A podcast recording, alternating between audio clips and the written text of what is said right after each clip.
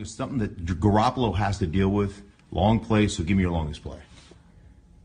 I don't know if I can do that for you. It's top secret information. Right, just here, do this. Just put that over your face so nobody sees your mind. mouth. right, Okay, first now- one comes to my mind. All right, we can go Y short to strong right clamp ace, H2 Y bingo X comeback, cannon with roll right Z shallow on two. Got it? I have no idea. What's up, everyone? Thanks for tuning in to another episode of Red and Gold Standard Podcast, hosted by 49ers Hive. My name is Zach Hernandez. I'm joined by my co-host Anthony Perry. Anthony, how you doing tonight? What's going on, Zach? What's going on, faithful? It is your boy, Perry, back with another edition of the Red and Gold Standard Podcast. As always, Zach, follow me on Twitter, Perry underscore 49ers. That's P E R R Y underscore 49 ERS. And let's get it rolling, man. I can't wait to talk about the schedule once again. We got the second quarter now. A lot of pretty interesting games, I would say. And uh, yeah, let's get it rolling. Yeah, I mean, today, guys, just like Anthony said, we are going to continue our 49ers 2020 schedule preview. Uh, today, we'll be analyzing the second quarter. Uh, but before all of that, Anthony, real quick, news broke uh, Monday morning, afternoonish, that the 49ers signed a contract extension with Kyle Shanahan through the 2025 season. Uh, Adam Schefter reported that. What are your initial thoughts on that? I'm excited, man. I am really excited for the Niners to finally get this done. It was, I kind of felt like it was needed in a sense. I like, well, I guess I'm saying that with Shanahan, I want security with him because he's honestly a one in a million play caller for the NFL. He's the best at his job, arguably outside of Andy Reid or, well, Eric Bieniemy and there just aren't Kyle Shanahan's laying around the league, you know. And we finally saw what he could do with a healthy team who he really didn't have all the weapons at his disposal. Yeah, we saw him work out with Emmanuel Sanders and guys like Kendrick Bourne and hell, even Dante Pettis and Deebo Samuel and obviously George Kittle. So there's good role players on the team, but he still didn't have all the necessary pieces, if you will, to fit his offense even then though he still did a hell of a job with what he had and you see what he can do with that now you got to visualize what can he do with even more he has Jimmy Garoppolo under his belt for another season now. They added Brandon Aiyuk. George Kittle is back and should be healthy. Deebo Samuel's going into year two. They had a very solid draft class. It's all types of things that can go into how well this offense is going to play. And the fact that Kyle Shanahan finally has everything that he could possibly use. And keep in mind, too, these guys aren't, you know, they're not world beaters. He's got a number one and a number two receiver that have played for two seasons, and the other one is a rookie in Brandon Aiyuk. These guys are going to ball out with Kyle Shanahan. And yeah, I know they have George Kittle, but George Kittle, he had a whole lot of pressure on him to block because that offensive line wasn't really giving Garoppolo that much time, and Shanahan couldn't I, I felt like Kittle had another very good season, but it didn't feel like what it could have been with how well he or how good he is as a receiver. So you draft a guy like Charlie Woerner to kind of help block for the line a little bit, open up George Kittle more, and really you open up Kittle, you open up Kyle Shanahan's playbook entirely. So a type of extension like this really tells me that Jed York stepped up. He knows what Kyle Shanahan can be and what he can do, and he just really believes that this team can be successful with Shanahan at the helm. you know when when this news broke i was super excited. Um i wasn't expecting it. Obviously i don't think anybody was. It kind of came out of the blue. But this is jed york doing right by his fans and doing right by his team. Uh he saw the success that Kyle Shanahan brought to the team and he probably figured I'm going to do anything I can to not let this man leave, to not let this relationship sour in any way. So he kind of went on the offensive and he went and made sure uh, before it was time, he's not going anywhere. Um, so, you know, now, like I said, Kyle Shanahan is signed through 2025.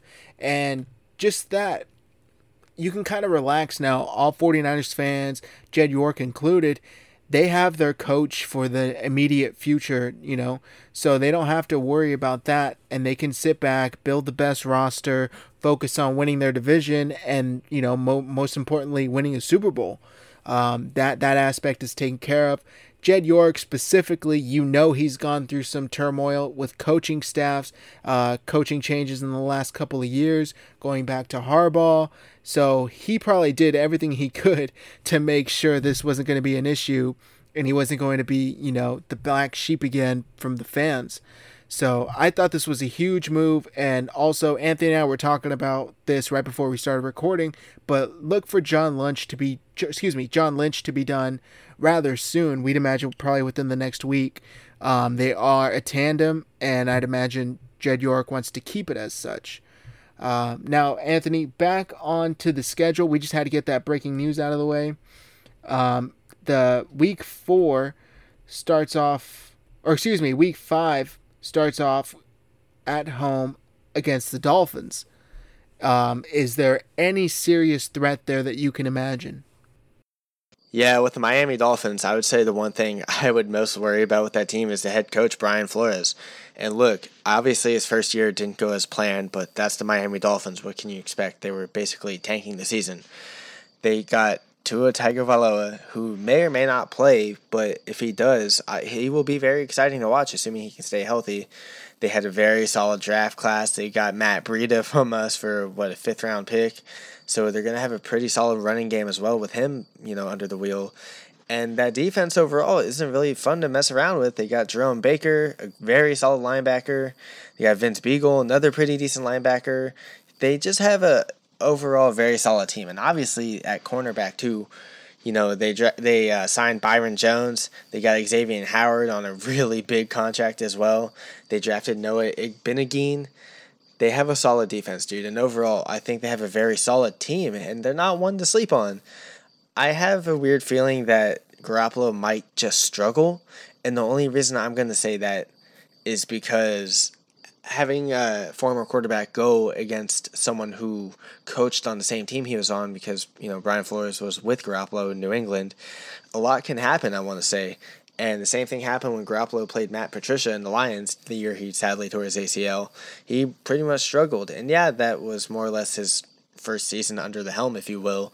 But the point being is that I think former uh, New England coaches might have some type of little advantage on Garoppolo, and I think that's just kind of like a Bill Belichick thing. Where I mean, if Bill Belichick didn't help these guys with their coaches or with their players, I mean, and obviously watch them train and practice and know what their weaknesses are and whatnot, then I wouldn't know what to say. So the team is pretty good as a whole, in my opinion, but I think as Brian Flores that really takes the cake for the Dolphins as a whole. Totally agree with you. Um, this Dolphins team was playing hard at the end of the season.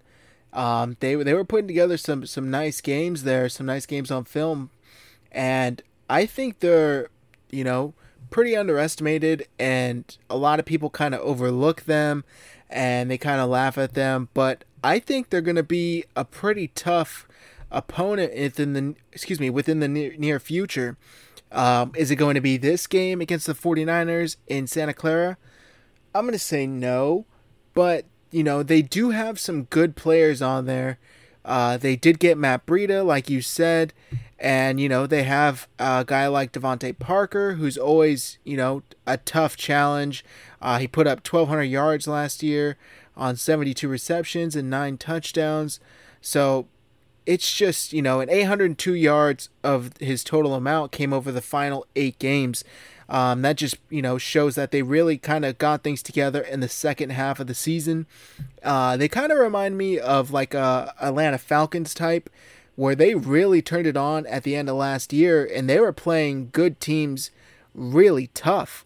Um, so I think the 49ers they may not have their hands full, but it's kind of going to be like that week three home opener against Pittsburgh, where if they don't get out of their way, their own way, and if they keep shooting themselves in the foot, they might find themselves down or tied late into the ball game, and that might come back to bite them. So I just really think they need to uh, come out hot and stay stay hot the whole time, and just stay out of their own way, man. It's it, it's really a lot easier said than done, but still, a good team can't constantly hurt themselves.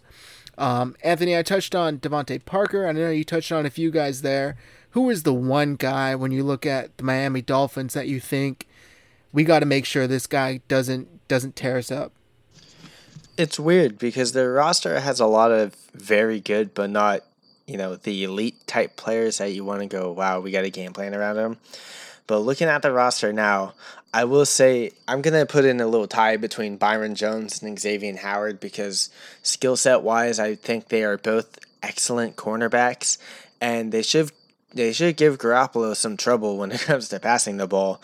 And we got to see how guys like Aiyuk and Deebo Samuel are going to handle, you know, press man coverage, zone coverage, things of that nature. And yeah, Deebo is a solid receiver, but we got to see if he's going to hit that sophomore slump in year two or if he's able to expand his knowledge on Kyle Shanahan's playbook. And then obviously we got to see how Brandon Aiyuk is going to do to begin with because he's a rookie and you know, rookies tend to really struggle under Kyle Shanahan's just vast playbook. And that's not to say that Aiyuk is going to, but it is to say that I the game might not the game may not come that easy for Aiyuk right away, at least under Kyle Shanahan. So yeah, I'm gonna tie between Howard and Byron Jones. Both of those guys I think are gonna give the passing game trouble. But you do have someone like George Kittle, you know, under Kyle Shanahan's belt that that can really just break the game open if need be. And yeah, they have a good cover linebacker and a good overall linebacker in Jerome Baker but we also have the top tight end in the entire league. So the cornerbacks might cause trouble, but at least there's a backup plan in George Kittle. Okay, yeah, definitely. George Kittle is going to be a handful for them. Uh, for me, I know I touched on DeVante Parker there, but they have that linebacker, uh, Raekwon McMillan. He's he's a good linebacker, man. I think he's underrated. Um, Adam Gase kind of had him uh, out of position more often than not when he was dropping back into coverage. I think a coach like Brian Flores really knows how to take advantage of him and his skill set, and he looked a lot better in 2019. Uh, I think that's a guy, you know, just kind of in the middle of the field that Jimmy Garoppolo is going to need to just keep an eye on at all times. Even though he doesn't drop into coverage much, he still he still can be a, a playmaker and the difference maker on defense for the Dolphins. Um, you know, we talked about them acquiring Matt Breida. Is there any worry for you that Matt Breida is going to light it up on the other end? I think if anyone knows his former uh, his former running backs is going to be Kyle Shanahan. And yeah, we know that Matt Breida has a lot of potential to be good, but we also saw a lot of potential for him to struggle, if you will. And yeah, he lost a lot of carries just because of a couple of fumbles. And yeah, I think he did get outplayed by uh, Raheem Mostert overall. So that's not to knock uh, that's not to knock Mostert in any way, but at the same time, you got to figure that someone like Matt Breida's skill set would have at least earned him some more carries, and obviously that wasn't the case. So again, if anyone's going to know how to attack Matt Breida, even though he's obviously not a defensive coach, it's Kyle Shanahan, and I'm sure he, I'm sure he's given uh, Robert Saleh a lot of pointers into how Matt Breida really plays the game. Yeah, I, I definitely agree with you. I think as quick as he can be, and you know, has as good a vision as he can have. I just think that this isn't going to be the game that he's going to break out for 150 yards and three touchdowns on the ground. Um, and, you know, I, I don't think that Tua is going to be back there yet, so I don't think the Dolphins are going to have much of a threat under center. Uh, so I, I just, you know, I don't envision much from Breida, at least this week.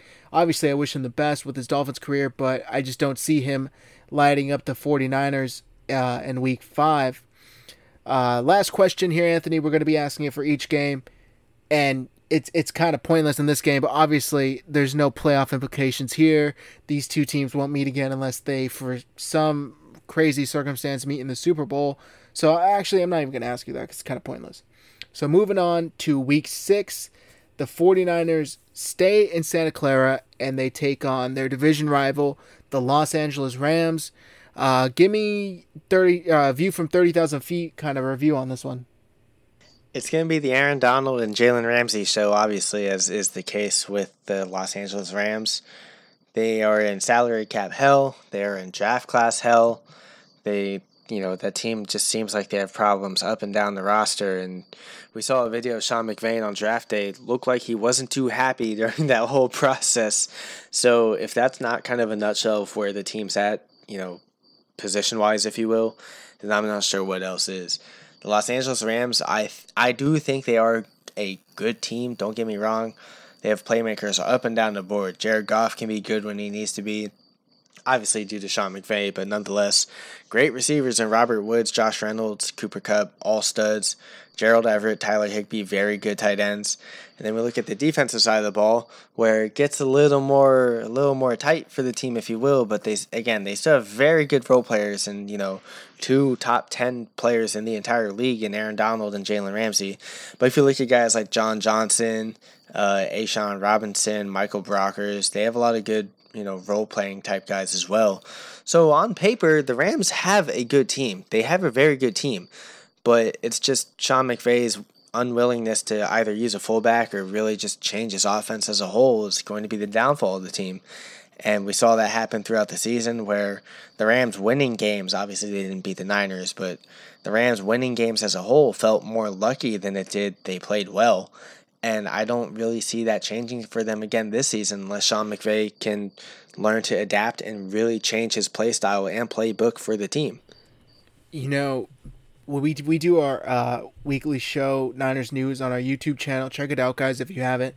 But my co-host there, Matt Llewellyn, always talks about the Rams as kind of what not to be and what the 49ers should do everything in their power to make sure they don't end up as. And I got to agree. I mean, a couple of years ago, they were in the Super Bowl, NFC West winners. Uh, they were the cream of the crop, and they quickly, quickly fell from grace. And it, it's it's almost sad looking at them now. Now, don't get me wrong, the 49ers and the Rams, like I said, like I said when asking this question, uh, they they did play each other really, really tough last season and I would not be surprised if they did again this year. However, I just think they're two franchises trending in different directions. I think the 49ers will improve on last season, and the Rams, unfortunately, uh, will, will, will keep getting worse. Uh, just looking at their draft here, they didn't have a first round pick. They used their first overall pick, which was their a second round pick, pick 52 overall, on a running back, Cam Akers from Florida State. So, I mean, I just really don't understand what they're trying to do. They're probably thinking to replace Todd Gurley. However, uh, there's an argument to be made that they were better last season without Todd Gurley in the lineup to begin with. Um, so you know it, it's tough. Um, Anthony, you touched on in your answer there. It's pretty much all Jalen Ramsey and Aaron Donald, but who on offense scares you for the Los Angeles Rams? So the Rams kind of remind me of the Niners outside of George Kittle in the sense that their offense isn't necessarily filled with guys who can take over a game entirely. You know, not like a DeAndre Hopkins or Odell Beckham or Calvin Johnson, you know, those kind of guys. But they have a lot of solid role players on that offense, and I listed them like Robert Woods and Cooper Kupp, Reynolds, uh, Everett, and Tyler Higbee. So it's a little mix of everything. But if I had one player that I I personally think would stand out, I think it's Robert Woods. I think Robert Woods is a solid route runner. He's got very good hands. He's a super solid YAC guy or RAC guy, yards after catch. And that's just kind of what Robert Woods' game is centered around, is getting a lot of yards after the catch. He is, I think, he has sneaky good long speed, if you will. So I'm not saying he's like a super deep type threat. But once he catches the ball and gets it in his hands in open field, the guy can just take off and go. So if I had to pick anyone, there's not too many big threats, if you will, but if, if I think anyone's going to be a problem, I think it's going to be Robert Woods. Okay. I could see that. Um, I kind of went similar, but I went with Cooper Kupp. Um, I think Kupp is a phenomenal receiver for the Rams. Um, he, you know, had that injury when he first got in, but he was lining it up before, and even afterwards, he, he continued to line it up. Uh, last year, he had uh, 1,161 yards, averaged 72 yards a game, and 10 touchdowns. I think he's pretty much all they could have hoped for when they drafted him uh, a couple of years ago. So I think Kupp could be the Rams' biggest red zone threat this year. And I think that he matches up really well with the 49ers secondary. So I wouldn't be surprised to see him, you know, put up triple digits and at least a score when the 49ers play the Rams in week six. Um, now, Anthony, you talked obviously also about Aaron Donald again. How do you stop Aaron Donald? We we've had this conversation numerous times. Is there a way to stop Aaron Donald, or do you just hope to contain him and limit the damage? Definitely contain him and limit the damage. You can double team him. We've seen in league. You can double team him. You can triple team him. You could do whatever you possibly can to stop him, and the guy just still gets up and wrecks havoc up the middle. So I think the most the Niners can hope for is that Weston Richburg is as happy, is healthy and ready to ball out. We need that guy to stand up. He's a very solid center when he's on a streak. You know, when he's played some consecutive games and he really gets back into his groove and whatnot but he gets knocked out of games, he gets hurt, he misses a season, you know, he misses a lot of games, and it's just going to be a problem overall. And yeah, I think Ben Garland is a solid replacement up the middle, but Garland isn't Weston Richburg. So there's a problem. And then if he if Aaron Donald's getting double teamed, you got to hope that either Laken Tomlinson or if it's going to be Daniel Brunskill at right guard or Tom Compton, whoever it may be, Colton McKivitz even, whoever it's going to be, they got to hope they can hold those double teams and just buy Garoppolo however much time he possibly can. But it's one of those things where I think if you can shut down Aaron Donald, you shut down the defensive line. But shutting down Aaron Donald is no easy task. So even if they can limit him, you know, kind of limit the damage overall, I think the Niners should have a good, successful day, if you will. You know, I think that Aaron Donald is a beast. Obviously, that goes without saying. But I think the 49ers offensive line can honestly match up quite well against him. Uh, I don't think that he's going to have the games where, you know, he has five sacks and a couple forced fumbles and stuff like that. I don't really think that's going to be the case. Um, I think that the 49ers are going to be able to do what they can to limit the damage, I guess you could say, and, and, and kind of keep him in check uh, whether that in, entails bringing in you know extra help in the box or you know doubling him every play, whatever the case may be.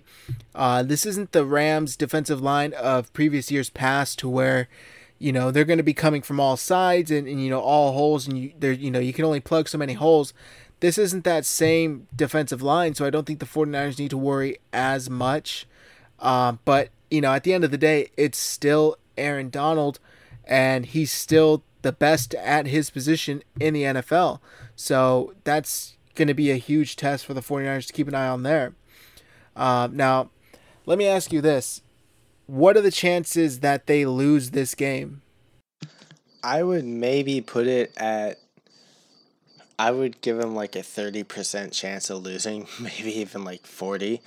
And look, we saw how well everything went for the Niners when they did play the Rams this past season. And yeah, the first game was kind of a cakewalk, but the second game was a little more of a struggle. But we saw that was due mostly to injury, especially when the defensive line, I think Dee Ford was still out at that time. So the defensive line was still weak. There was a lot of injuries on both sides of the ball, and it was just kind of a crapshoot, if you will. So if the Niners team can stay healthy, if guys like Javon Kinlaw really step up, Fred Warner, Dre Greenlaw, Kwon Alexander all stay healthy and really take their play to the next level, and we also see solid cornerback play from guys like Richard Sherman, Moseley, K1. I don't think there's going to be a problem with the Rams at all. The only the only reason the Rams scare me a tiny bit is just because of their team on paper. And I can take that from Madden perspective and say, look, these guys got a 90 overall. Don't mess with them.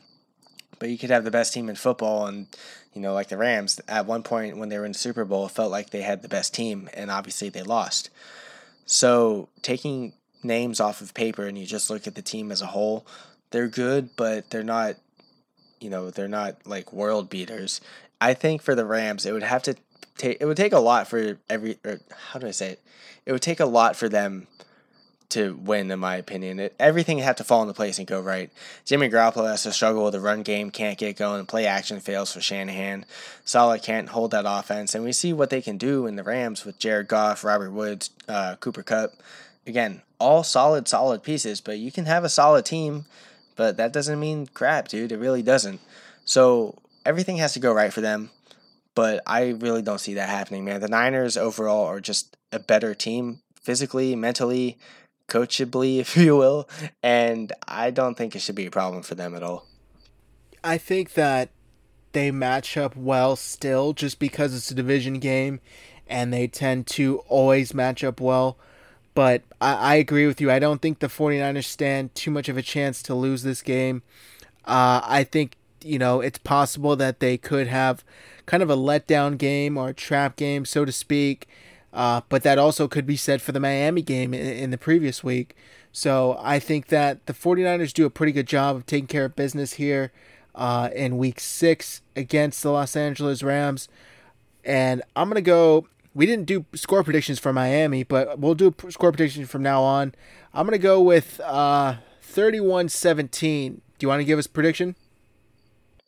Yeah, I'm right there with you. I think the nine, you know, with after all that stuff I said, I still think at the end of the day the Niners are just going to blow the Rams out of the park, man. I'm thinking Niners 34, Rams 17 as well. I think the Rams should be able to score some points on the defense. I'm not going to overlook Sean McVay and that entire offense because they are good, but I think a lot of that might come off of garbage time. So, what do I say, 34 17? Yeah, I'm going to roll with Niners 34, Rams 17. Okay. I like it. Uh, now, guys, we are going into week seven, and the 49ers go back on the road. And this is going to be a pretty interesting game. It obviously would have been a lot more interesting had a certain quarterback stayed in a certain borough of New England. But hey, that is what it is. Uh, the 49ers will take on the New England Patriots in Foxborough in week seven. Anthony, first impressions of this game? I think I think it's going to be like 13 to 10, dude. I don't know. it's one of those games where I, th- I don't necessarily think the Niners are going to blow out the Patriots just because it's Bill Belichick, man. And they still have a very, very, very good defense on that team.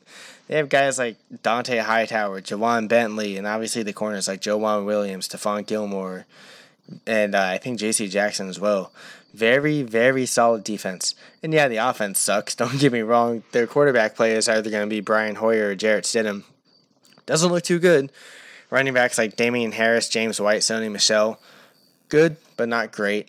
And then wide receivers and guys such as N'Keal Harry, Jakobi Meyers, uh, Mohamed Sanu, obviously Edelman, not that good as well. So I can't just overlook Bill Belichick and the Patriots because it is Bill Belichick and the Patriots.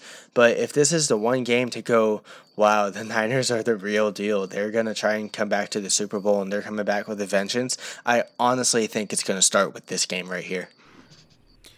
You know, I have a crazy theory about this one, and, and hear me out. I'd love to get your thoughts on it. But I think the 49ers are going to win this game bigly. I think they're going to blow the Patriots out of the water.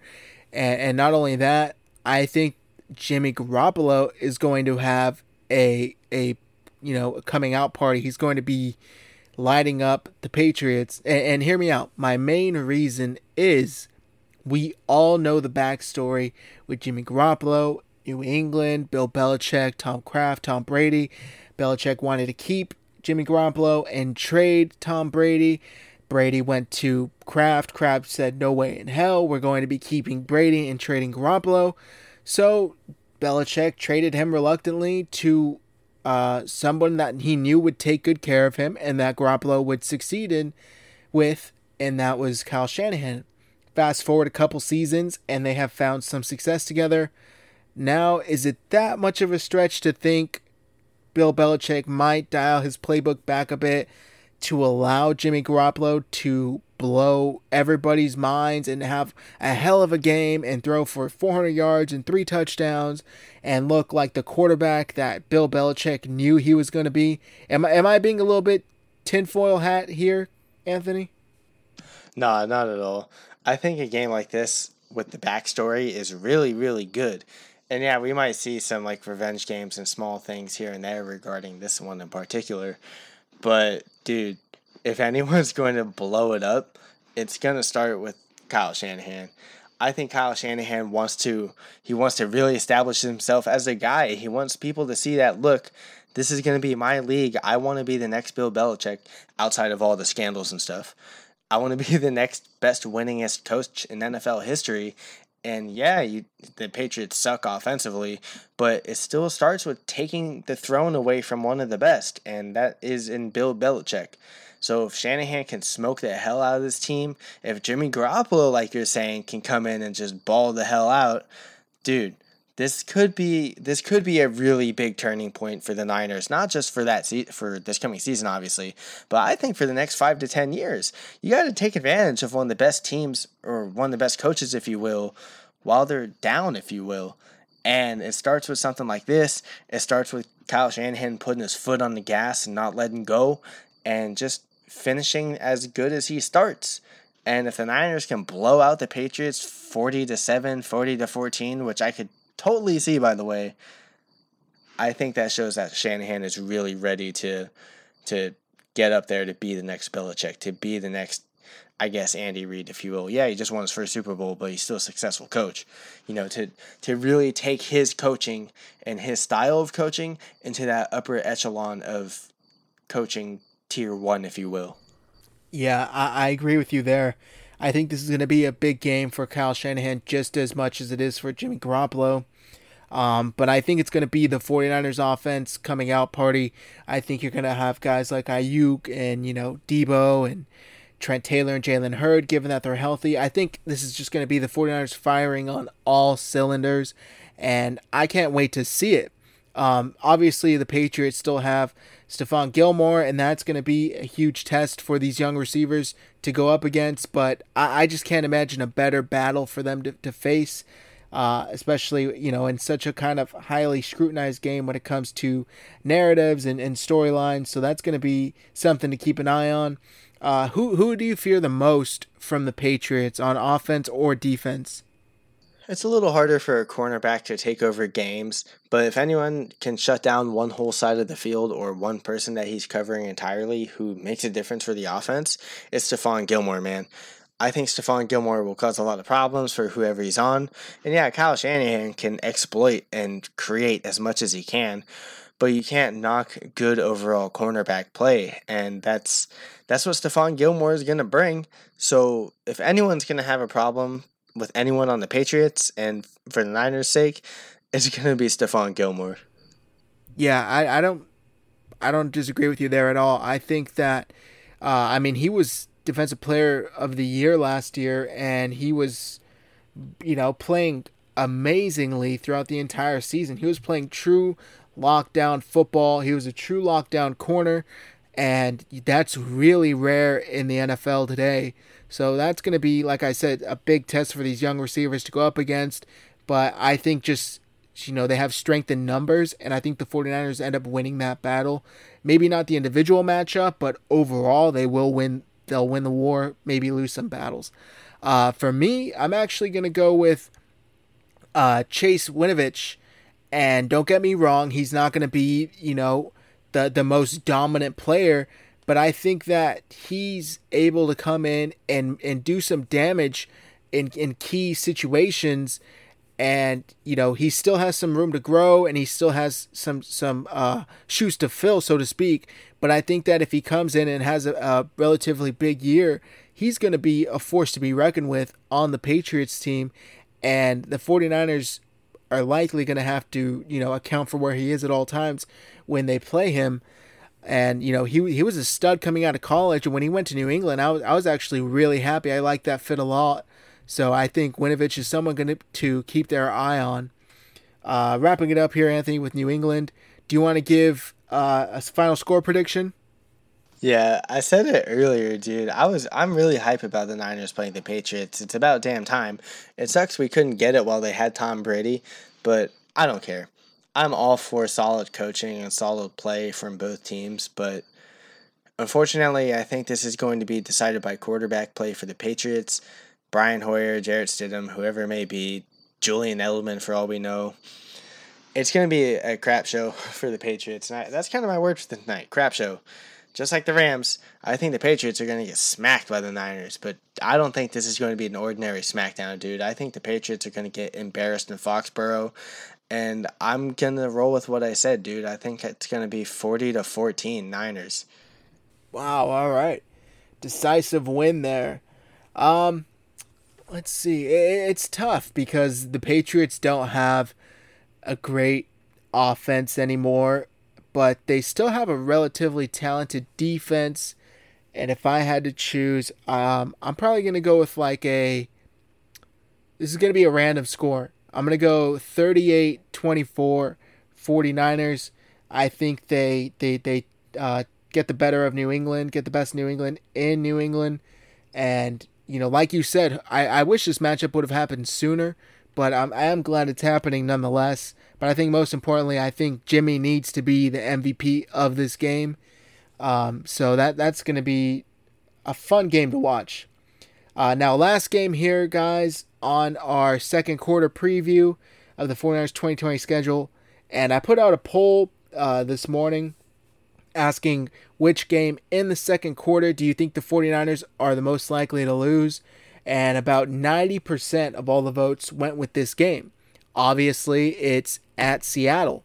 Anthony, how big of a game is this week 8 matchup? I don't even want to think about how this matchup is going to go, man. I I dislike Seattle.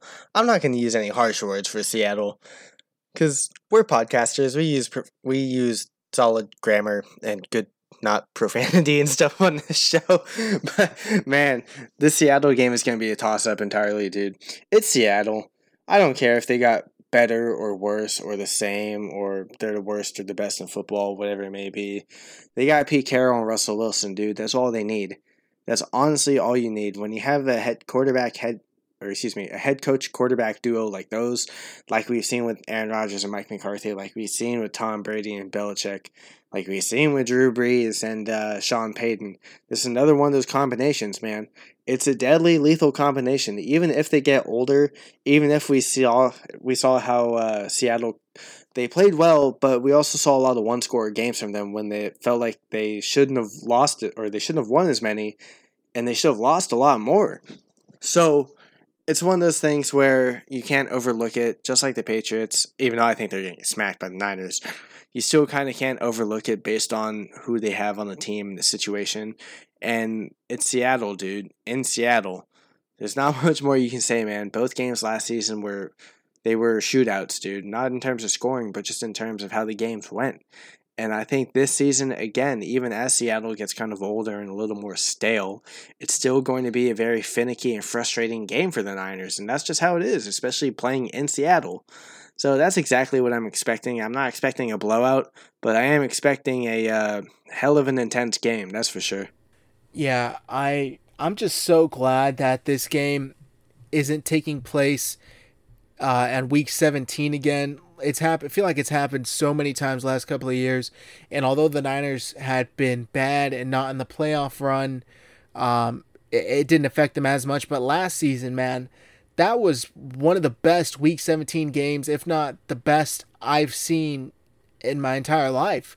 Um, and and although it was great, although it was fantastic TV, I would have much rather the 49ers won 50 to 0. So I'm just glad this is happening in week eight and obviously not in week 17. Um, but like you said, you know, if they have Russell Wilson and Pete Carroll, they always have a chance no matter how much they're down. So it's just going to be the 49ers need to come out hot, like I've said before, and they need to keep their foot on the gas. They really can't afford to let Seattle in this one at all, especially when it comes to later on in the game, because they've proven time and time again, no matter how much it looks like they're down and out, they can get back into a game and, and likely win it. Um, now, Anthony, obviously there's Russell Wilson, but aside from Russell Wilson, who f- do you fear the most on this Seattle roster? At the end of the day, any any football game really 99% of the time minus a team with a really good defense comes down to quarterback play and it's going to be on Russell Wilson, dude we got to see how the Magic Man is going to uh, pull games out of his hat this season for Seattle. And by far, I think this is the toughest team that Seattle Seahawks will have to face. And obviously, it's a divisional game and they got to play twice. But the Niners are a top two team in football. And it's just going to fall on Russell Wilson, man. We saw that he played well again last season. He is in the MVP conversation. And we saw how he kind of carried Seattle to victories and whatnot. But there was a lot of games when it felt like it was pretty underwhelming from him. And yeah, you can blame Pete Carroll for that. You can blame whoever he has on offense for that. But overall, it's still Russell Wilson. And we see what he can do with what he has. And it's going to be another season like that where Russell Wilson is going to create and make plays that aren't there, and it's going to be frustrating for the Niners. So I'm curious as to what your answer is, dude. But at the end of the day, for me, it's always going to be freaking Russell Wilson. Yeah, I mean, I totally agree with you. Russell Wilson is the heart and soul of the Seattle Seahawks. Um, you know, honestly, aside from Russell Wilson, I'm gonna go with DK Metcalf. Man, the guy was playing some beast football last season as a rookie, and he was making some clutch plays at really, really key moments. And I think he's only going to build on that. I mean, he's got a tremendous just physicality to him that's hard to defend. Um, so I think the 49ers are going to have their hands full with DK Metcalf. He's just really, really hard to guard. Who do you put on him? Do you put a linebacker? Do you put a safety, a corner?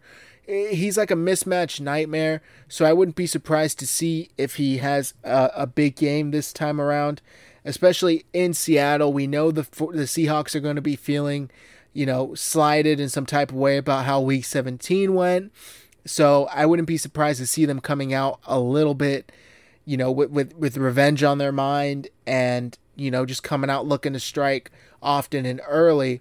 And I think the 49ers, like I've said, need to be, you know, watching out for that and doing everything they can to make sure they quell any sort of momentum the Seahawks start to build. Um, but yeah, I, I really think that this game is going to be huge. And not only that, but I think that the 49ers, in order to continue their NFC West dominance and supremacy, they need to win this game. Uh, there, there can't be any questions as to if they truly are the best team in the NFC West. If they go in and lose here, it's just going to be up for debate all over again. So um, even if they, they win the NFC West and lose this game, Seahawk fans, we're never going to hear the end of it. So I think that most importantly, they need to have two wins in Seattle back to back. I think that's most important here. And, you know, also, I've been saying it this whole episode. I'm going to keep saying it because I think it's a huge key to the 49ers' success this season. I want to see that passing game take off. I want to see it get to the next level. I want to see Jimmy Garoppolo passing for 300 yards regularly. And, you know, I don't want to see them leaning on their running game so much. Obviously, use it. Uh, use it as needed and use it as much as your game plan calls for it, but I don't want them adjusting because the passing game isn't working and they're not able to, to move the ball through the air and then having to compensate by running the ball, you know, 50, 60 times a game. I'd much rather see a more balanced game plan, a more balanced offense. Uh, so that's what I'm looking for. But I, I just really hope this this pans out well for the 49ers. And look, guys, we just went through the first eight games, and I really don't think it's too much of a stretch to say the 49ers could easily start off 8 0, if not 7 and 1, um, because they're they're definitely capable. These are some teams that they should beat you know, a couple of wild card games in there, sure, a couple of games that they might lose, but at the same time, I think that they should be able to win these games. They are clearly the better team, so I guess let's just see how that how that times out. Um, and we're gonna wrap this one up here for this Week Eight matchup against the Seahawks in Seattle. Uh, as far as scoring prediction, I think it's going to be another tight one, guys. I'm sorry if you guys want to hear the 49ers are going to win 50 to 0, but I don't think that's the case. I think they're going to pull out another tight one because that's just how these games seem to go. I think they win. I'm going to go with 28 24, and I honestly think it's a winning touchdown from Jimmy to Deebo because I think that just makes the most sense. Anthony, how do you see this game ending? Yeah, I saw it the same way as you, man. I thought it was going to be a uh, a very tight game where it might come down to one score, just like how the other games did, pretty much. I do, however, I'm going to go a little bit not overboard, but I'm going to go a little bit over what we've been talking about. I do think as Seattle gets older, the Niners obviously will get a lot better. And this is week eight in the season. This is when we expect these guys to to really know what they're doing. So I think the Niners will win the game. It won't be comfortably, but I think they will win the game. And I'm going to say Niners 28, Seattle 21. Okay, I like it. Uh, we're both pretty close there. And look, guys, obviously, we're both kind of envisioning the best case scenarios here. Uh, but we both honestly think that it's not too much of a stretch. The 49ers start off 8 and 0, possibly 7 and 1, but you know, we're not coming out here being homers or anything. I think we're trying to do this as fairly as possible. And this game's going to be tough, but I wouldn't be surprised to see the 49ers start off 7 and 1 or 8 and 0. Uh, but that's going to do it for us today, guys. Thanks for tuning in to another episode of the Red and Gold Standard podcast uh, here on 49ers Hive. My name is Zach Hernandez. You can follow me on Twitter at Zach Hernan. Anthony, let the folks know where to find you one more time. All right, guys. As always is the case, Perry underscore 49ers on Twitter. That's P E R R Y underscore 49 ERS. All right, guys. Thanks for tuning in and be safe. Hope to hear from you soon.